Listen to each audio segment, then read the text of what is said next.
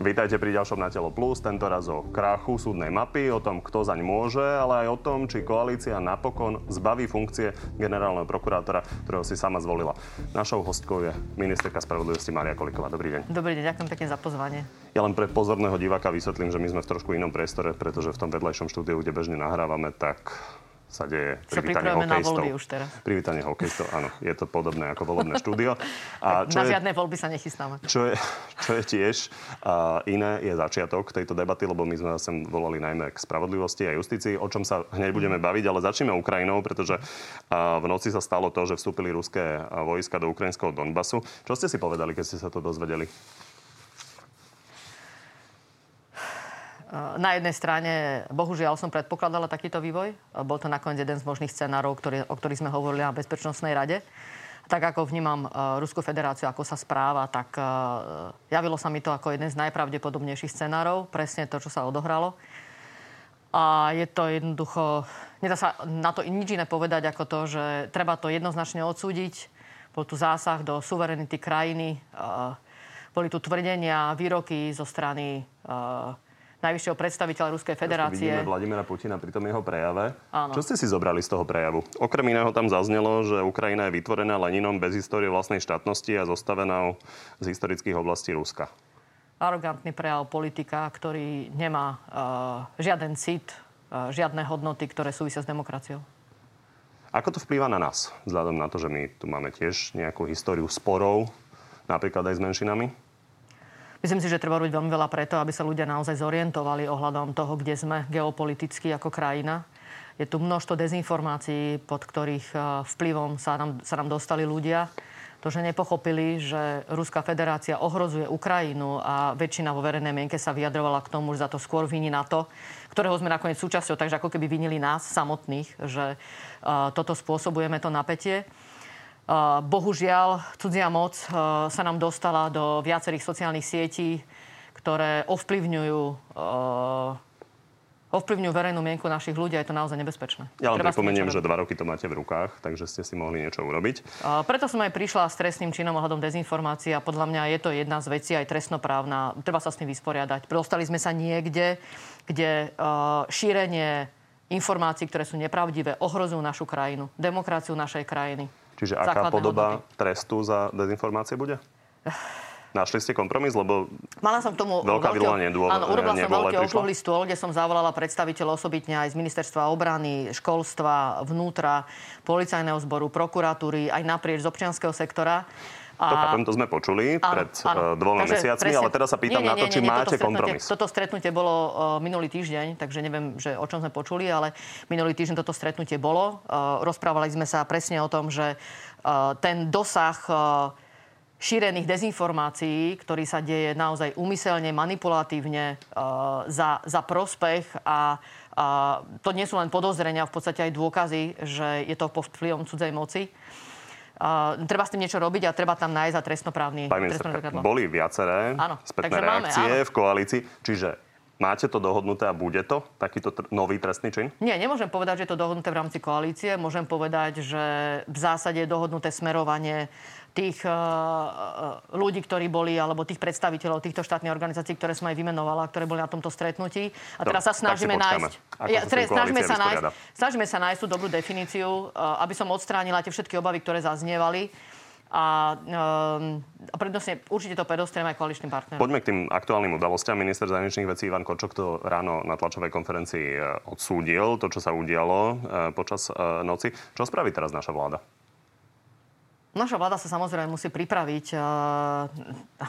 Pripravať už to je, určite, určite už nesedí. Pripravovali sme sa doteraz, takže musí primerane reagovať. To, čo môžeme očakávať, je potenciálne veľkú utečeneckú vlnu a osobitne na to sa treba pripraviť a samozrejme... Ale myslíte si, kroky. že toto môže vyvolať veľkú utečeneckú vlnu? Lebo predsa len Donetsk je 1500 km od našich hraníc. Otázka je, čo to vyvolá vlastne v rámci ukrajinského obyvateľstva. V akej miere to môže vyvolávať medzi nimi nejaké napätie, obavy. Akože samozrejme, že na toto musíme byť pripravení. No, buďme trošku konkrétnejší v rámci tých scenárov, ktoré ste si modelovali teda aj na Bezpečnostnej rade. Čiže myslíte si, že naozaj tento konflikt, pokiaľ by ostal izolovaný na ten Donbass, by mohol spôsobiť čokoľvek na Slovensku? A ja by som to nehovorila, že môže spôsobiť čokoľvek na Slovensku. V tomto, ako, tak ako hovoríte, je to potenciálne dosť vzdialené.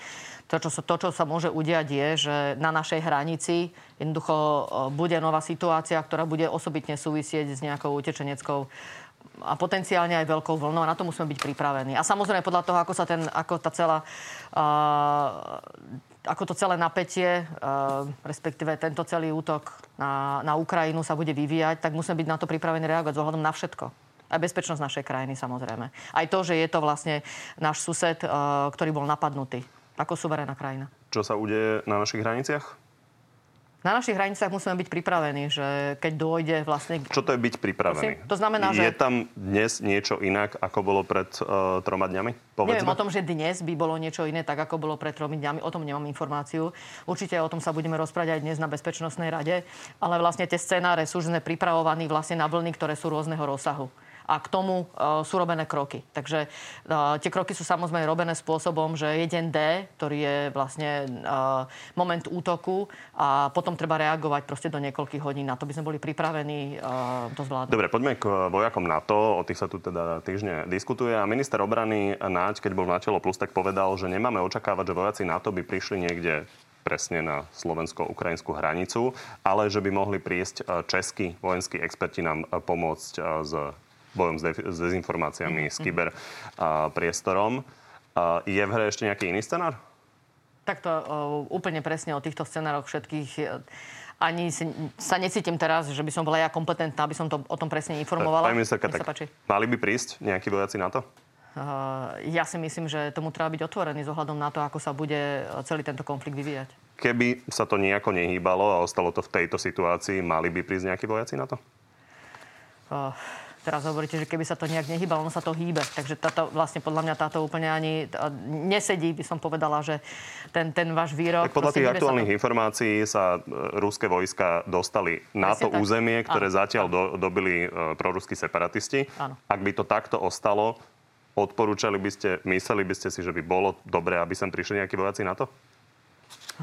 Ja si myslím, že tomu treba byť normálne otvorený a e, tu, tu určite treba vyhodnotiť všetky aj spravodajské informácie, čo sa deje. Takže teraz k tomu sa nejak zatvárať si myslím, že by nebolo správne. Podľa vás prídu? toto naozaj si myslím, že nie je na mieste, aby som ja teraz hádala, čo sa udie alebo neudie. To, čo si treba povedať, je, že tu sa stal uh, vážny útok na uh, demokratickú krajinu, z dôvodu, že niekto má mocenské chuťky, ktoré sú v rozpore so základnými princípy medzinárodného práva, so základnými medzinárodnými zmluvami, ktorých súčasťuje Ruská federácia. Veď Ukrajina na základe Budapešťanského memoranda sa sama vzdala jadrového arzenálu a Ruská federácia bola jedna z tých krajín, ktorá sa zaviazala, že nikdy na ňu nezautočí. To znamená, že to, čo sa tu udialo, je vlastne v niečom nemysliteľné v rámci základných princípov medzinárodného práva a vôbec mieru bezpečnosti, na ktorý stojí aj celá organizácia Spojených národov.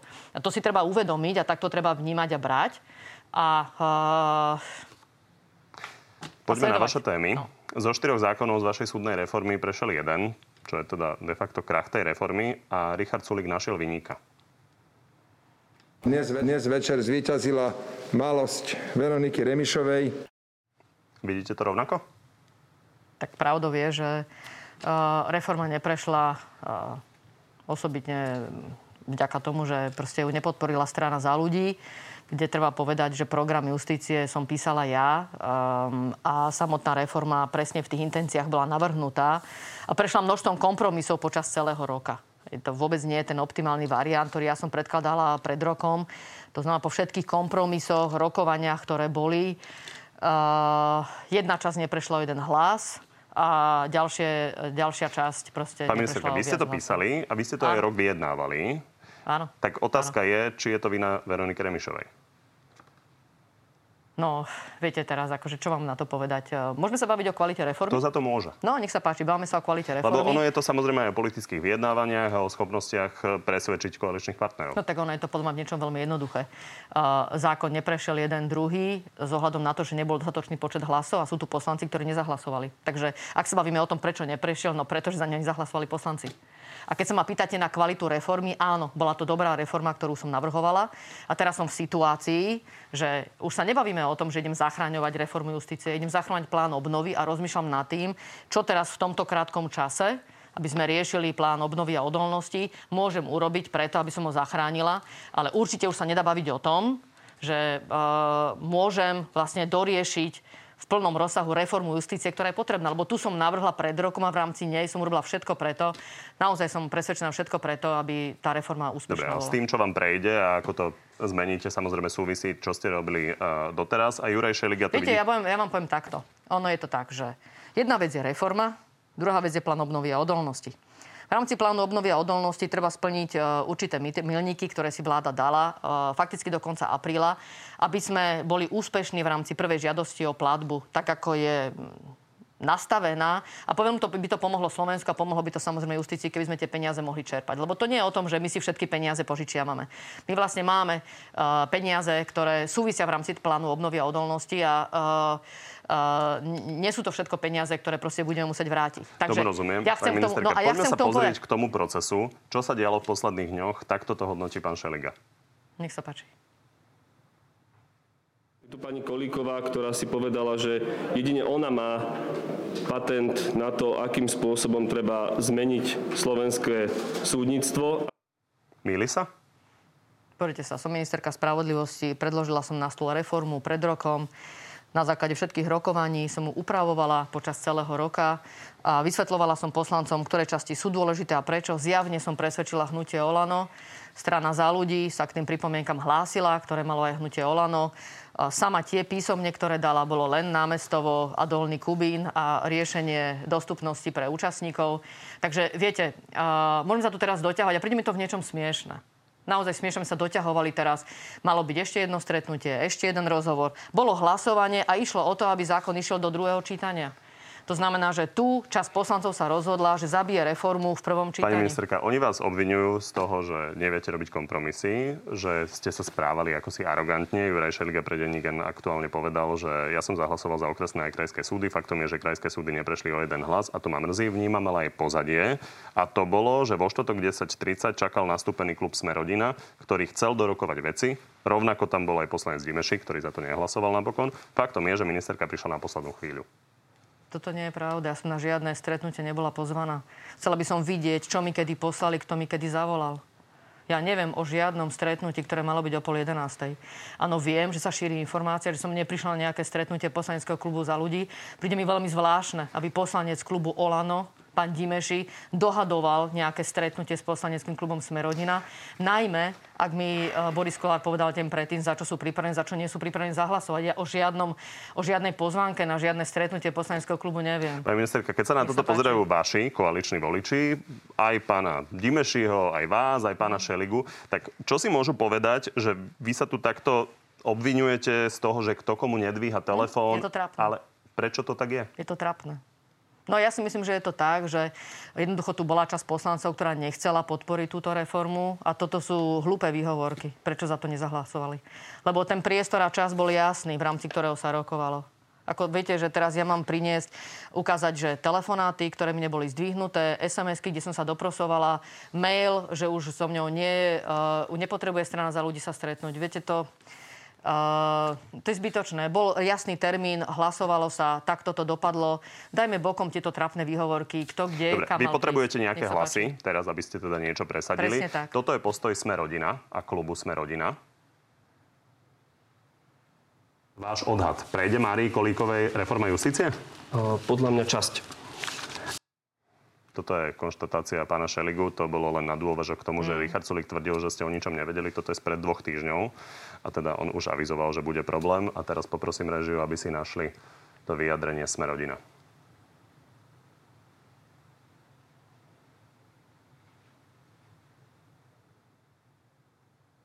Nie sme v koalícii preto, aby sme schválili každú blbosť, ktorá niekoho napadne.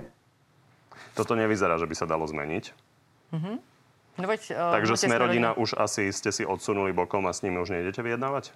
No to nie je pravda. Ja som nikoho nikdy neodsunula Ako by ste bokom. mohli toto stanovisko zmeniť, keď ho niekto povie takto jednoznačne? Viete, hnutie Sme rodina robilo protesty pred súdmi, dokonca aj pred tými, s ktorými sa vôbec nerátalo, že by boli zrušené.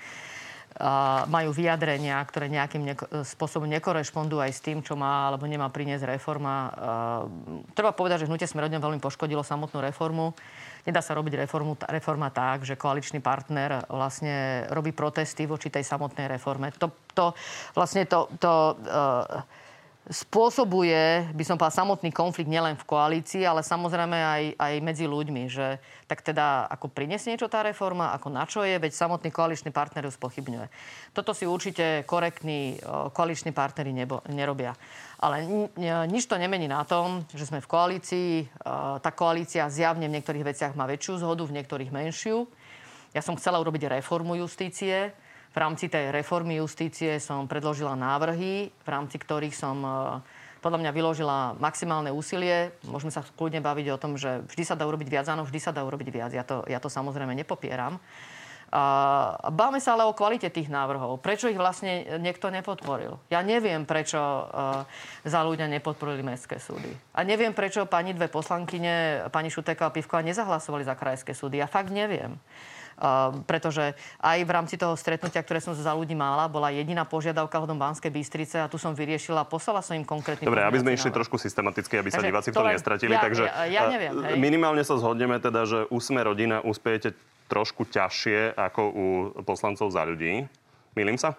Pozrite sa, eh, ja si myslím, že bolo teraz odo mňa veľmi hlúpe, aby v čase, keď som vyjednáva s koaličnými partnermi, ako keby na novo, po tom, čo tá reforma neprešla, že uh, teraz ich budem spätne obviňovať. Ja už som k tomu povedala podľa mňa dosť. A Dobre, ja vychádzam teraz... naozaj z verejných vyjadrení. Pán Pčolinský povedal, že je to blbosť a pán uh, Šeliga povedal, že treba rokovať. Áno, Čiže len z toho vychádzam, že tým pádom ja asi väčšiu šancu ja máte u nich. Ja som trošku v takej ťažkej pozícii, lebo súčasne uh, vlastne stále sa chcem pokúsiť o nejakú dohodu. Dobre, a na to, to sa znamená, že to je naozaj veľmi ťažké. Takže v rámci roka sa tu pokúšam o nejakú dohodu.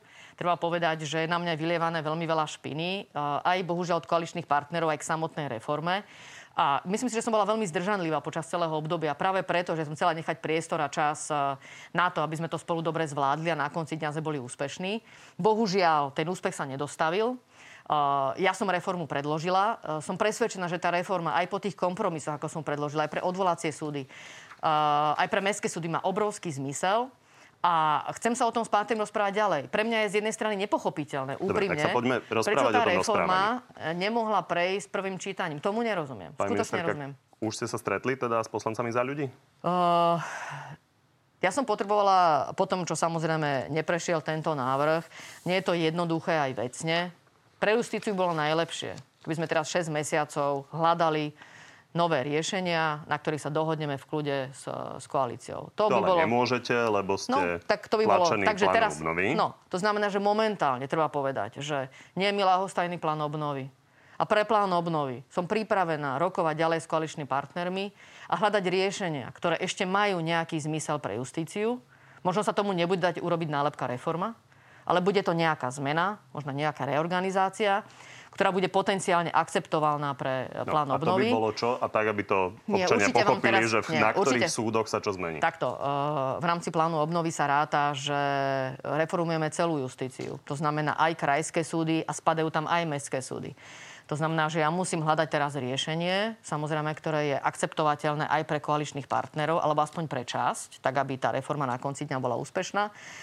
I keď hovorím, že obávam sa, že už to nebude reforma, bude to nejaká, nejaký typ reorganizácie, ktorý môže byť akceptovateľný pre, eh, pre milníky, ale urobím preto maximum. Mám na to v podstate týždeň. Hej. Takže teraz uh, prišiel som do debaty, však treba uh, samozrejme informovať o tom, že kde sa nachádzame, ale na druhej strane nechcem si zabiť samozrejme ten koaličný priestor. Takže predtým, ako sa s koaličnými Dobre, partnermi stretnem... niečo pochopiteľné diváci z toho dostali, tak tie veľké mestské súdy, ten spojený Košický, spojený Bratislavský, to je niečo, čo musí byť a to si myslíte, že máte šancu ešte pretlačiť?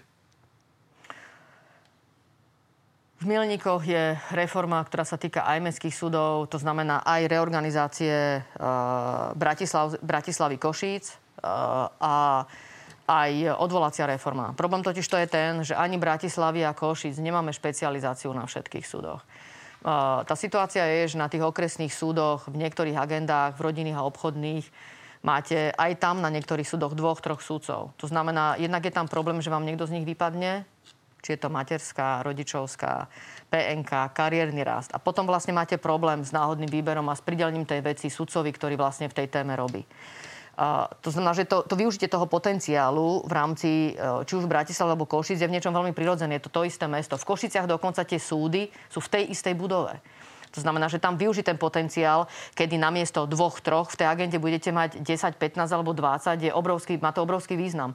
Má to obrovský význam samozrejme aj z pohľadu náhodného pridelenia ako silného protikorupčného opatrenia. To znamená, že ja sa určite tejto časti reformy nechcem vzdať.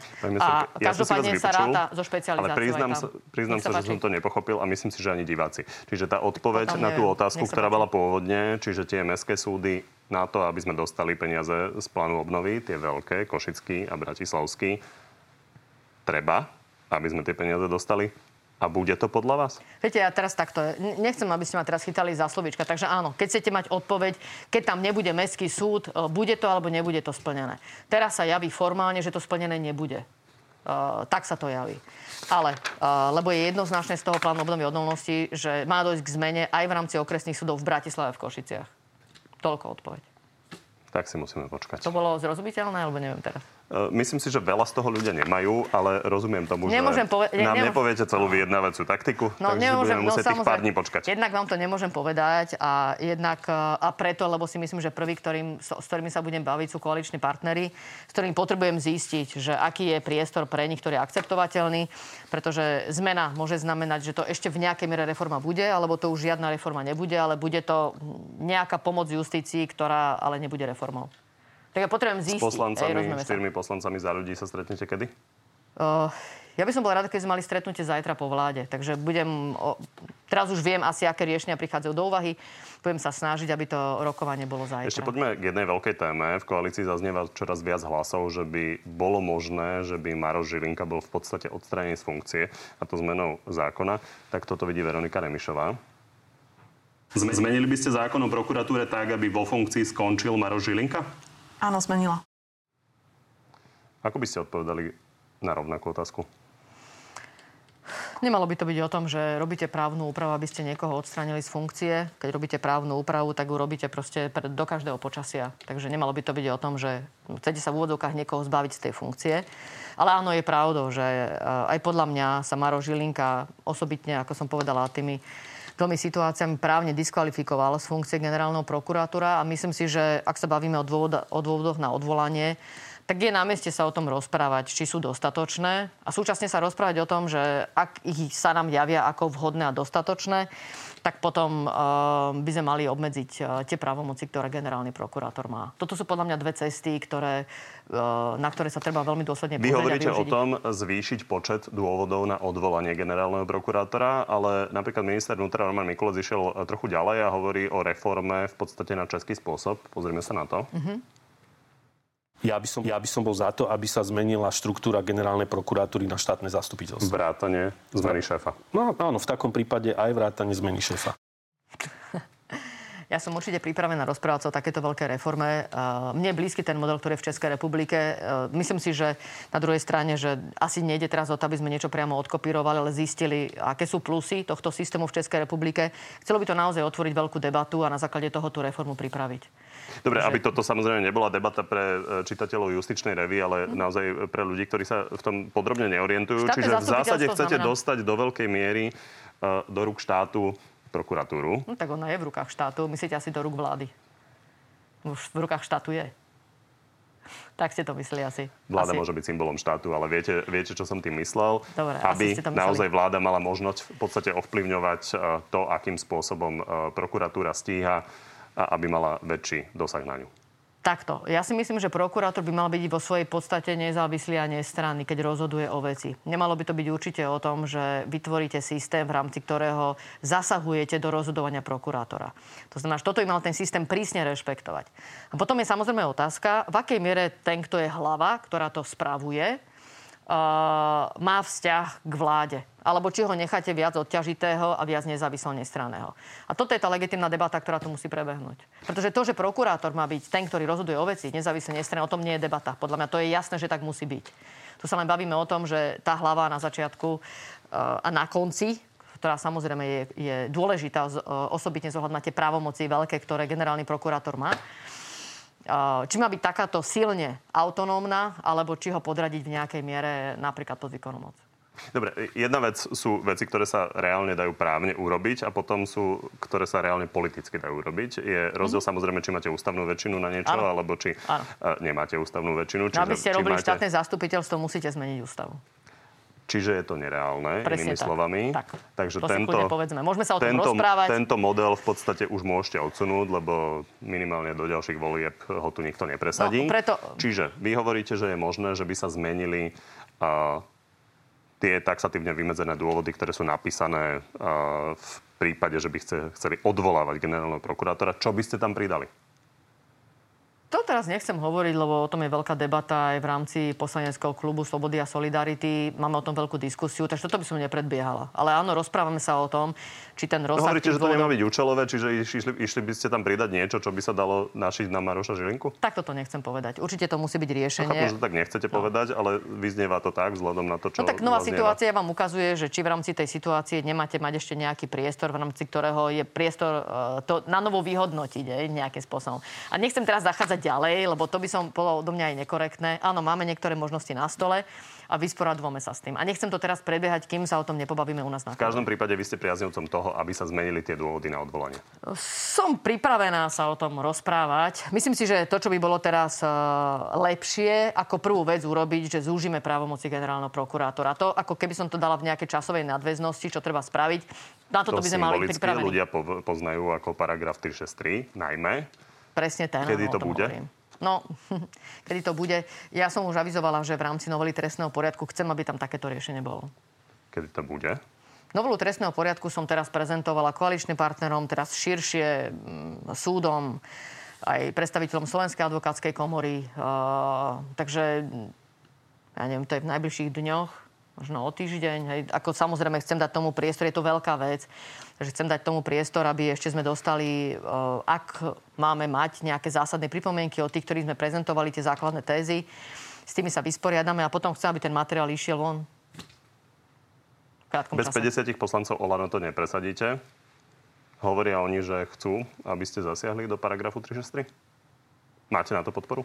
Uh, toto teraz nechcem predbiehať. Samozrejme, ako náhle dám von uh, takúto... Pani ministerka, vy hovoríte, že ne, nechcete predbiehať, len ja si pamätám, že v septembri koalícia hovorila, aké je to akutné. Je to akutné, áno. Len nebola na tom dohodná. To znamená, že áno, ja som už povedala viackrát, v tejto novele to tam chcem dať.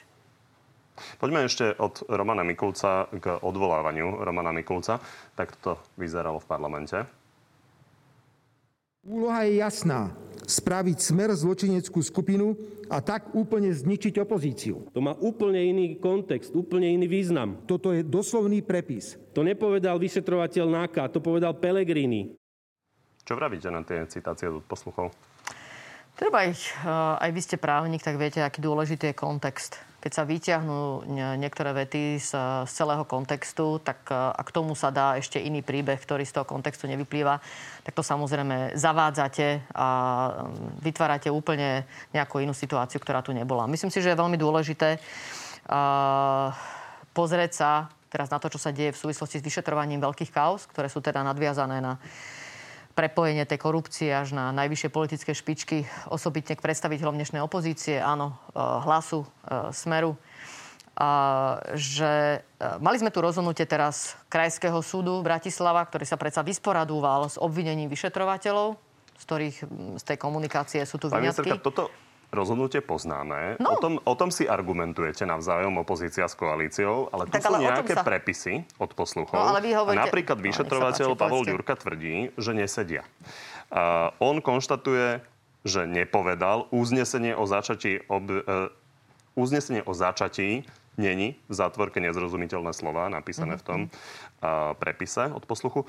Tam píšeme, čo chceme. Mm-hmm to opozícia interpretuje tak, že svoj vôľa, no, vyšetrovateľ, ešte... on tvrdí, že povedal uznesenie o začatí není list Ježiškovi, že si tam píšeme, čo chceme. Uh-huh. Tu sú no. nejaké rôzne tvrdenia, uh-huh. ľudia to počúvajú. Ako sa majú v tom zorientovať? Pozrite sa, máme tu slobodu prejavu, každý si tu v zásade môže robiť, hovoriť, čo chce, osobitne poslanci v parlamente. Tak toto tu máme, máme demokraciu. Ľudia sa v tom musia zorientovať. E, e, je tu boj... Ale vy ste zodpovední za dôveru štát, za dôveru spravodlivosť. Áno, áno, Čiže áno. asi by ste to mali nejakým spôsobom vyriešiť, aby ľudia si mohli urobiť jasný názor aspoň. No, tak osobitne mm, bavme sa o tom, že asi toto nie je úplne moja agenda, ale samozrejme ako predstaviteľka ministerstva spravodlivosti je dôležité, aby som k tomu zaujala jasný postoj. Ja si myslím, že vždy, keď je na to otázka, tak k tomu jasný postoj zaujímam. Takže keď je otázka, že čo s tým, tak môžem k tomu povedať, že máme tu nezávislé nestranné súdnictvo. Ak aj nejaký dôkaz bol nadobudnutý e, v rámci trestného konania, ktorý spochybňuje obhajoba, na to tu máme nezávislý nestranný súd, aby to vyhodnotil. Je dôležité, aby sa tie korupčné kauzy dostali pred súd a veci boli riadne vyhodnotené. To, čo tu robí opozícia, je, že nápada samozrejme proces. E, je sa priamo tie korupčné kauzy týkajú. Je to absolútne štandardný postup, ktorý by urobil každý obhajca. A toto opozícia v maximálnej možnej mere využíva. A treba robiť všetko preto, aby sme to ľuďom vysvetlili. Či sa nám to darí, neviem. Treba v tom pokračovať ďalej a nevzdávať to. Tak zakončíme to ešte jednou nejustičnou témou. Vláda rieši zdražovanie. Aktuálne slubuje, že teda chce pomôcť ľuďom, ktorí sa boria napríklad s infláciou pri potravinách. A Richard Sulik povedal v nedelu jednu konkrétnu vec a toto. To, to. Komu treba z vášho pohľadu pomôcť? Tak napríklad myslím si, že dôchodcom jednorazová pomoc na tento rok pri potravinách určite áno. Bude ešte niečo viac? Alebo to budú len seniory?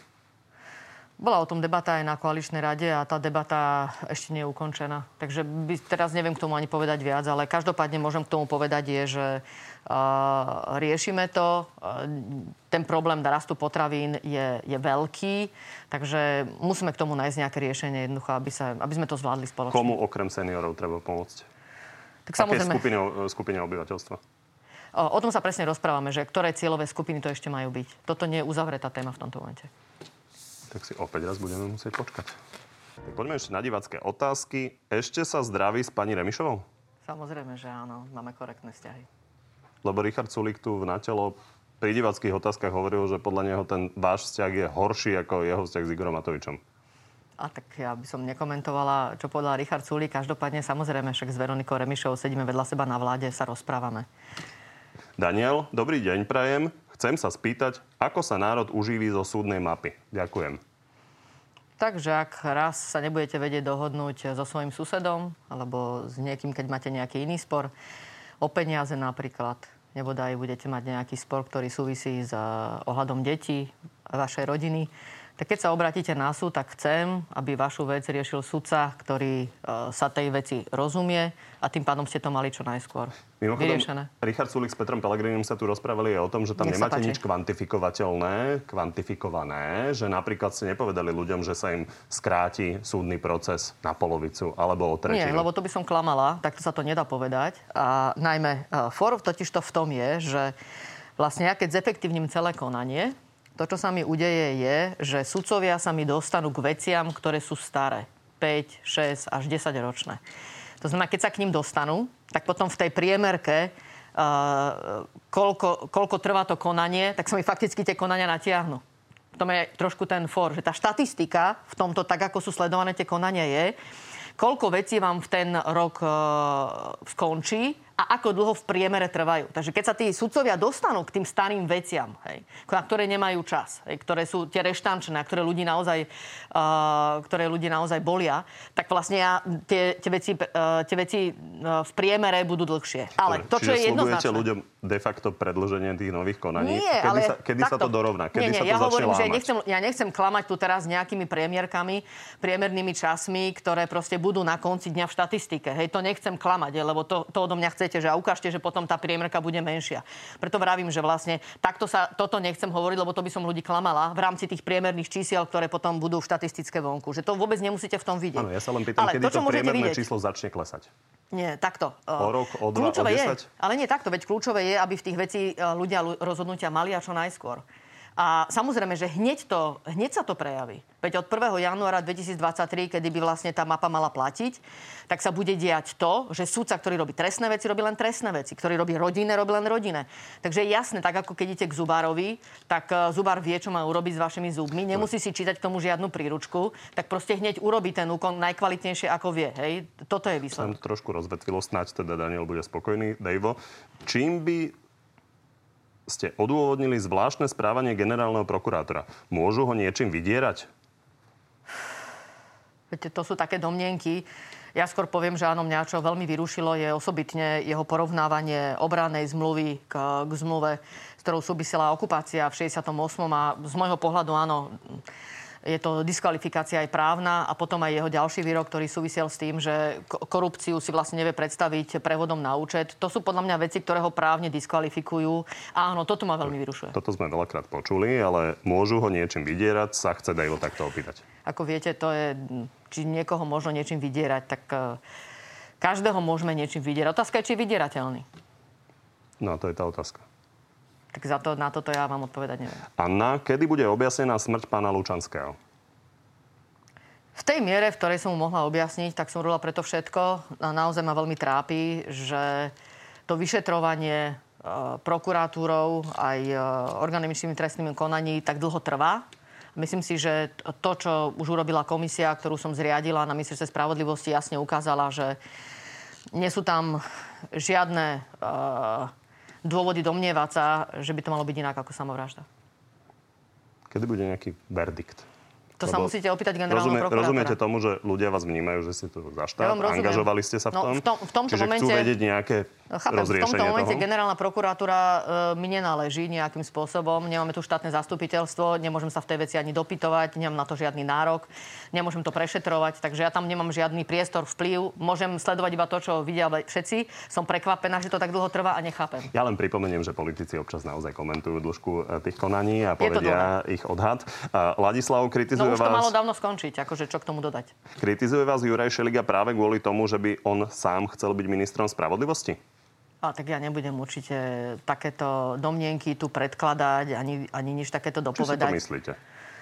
Uh, v rámci politickej rivality je prirodzené, že vzájomní politické rivali sa kritizujú, sú v politickom boji a toto sa nám stalo. Zo strany za ľudí som odišla, takže prirodzene sme politickými rivalmi. Ajka, kedy odstúpi, nemá na svojom poste čo hľadať? Či nemá ani štipku sebareflexie? Nemyslím si, že to, že neprešla časť súdnej reformy, že by mal byť dôvod v tomto momente na moje odstúpenie. Nakoniec e, samotná reorganizácia e, skoro 50 súdov, s ktorými súvisí tá, tá časť reformy, ktorá prešla, je veľmi významná. Je to veľká vec. A momentálne sa usilujem o to, aby som do hry dostala aj reformu ostatných súdov. Martin, považujete sa za schopnú političku v zátvorke, nie odborníčku na spravodlivosť? Myslím si, že by som určite mohla urobiť preto viac. Čo? by som bola viac spôsobila, schopná a úspešná politička. Sa pýtam, že čo? Prosím? Že čo by ste preto mohli urobiť? Uh, byť, byť viac zručná v takýchto diskusiách. Ďakujem vám, že ste prišli. Ďakujem pekne za pozvanie.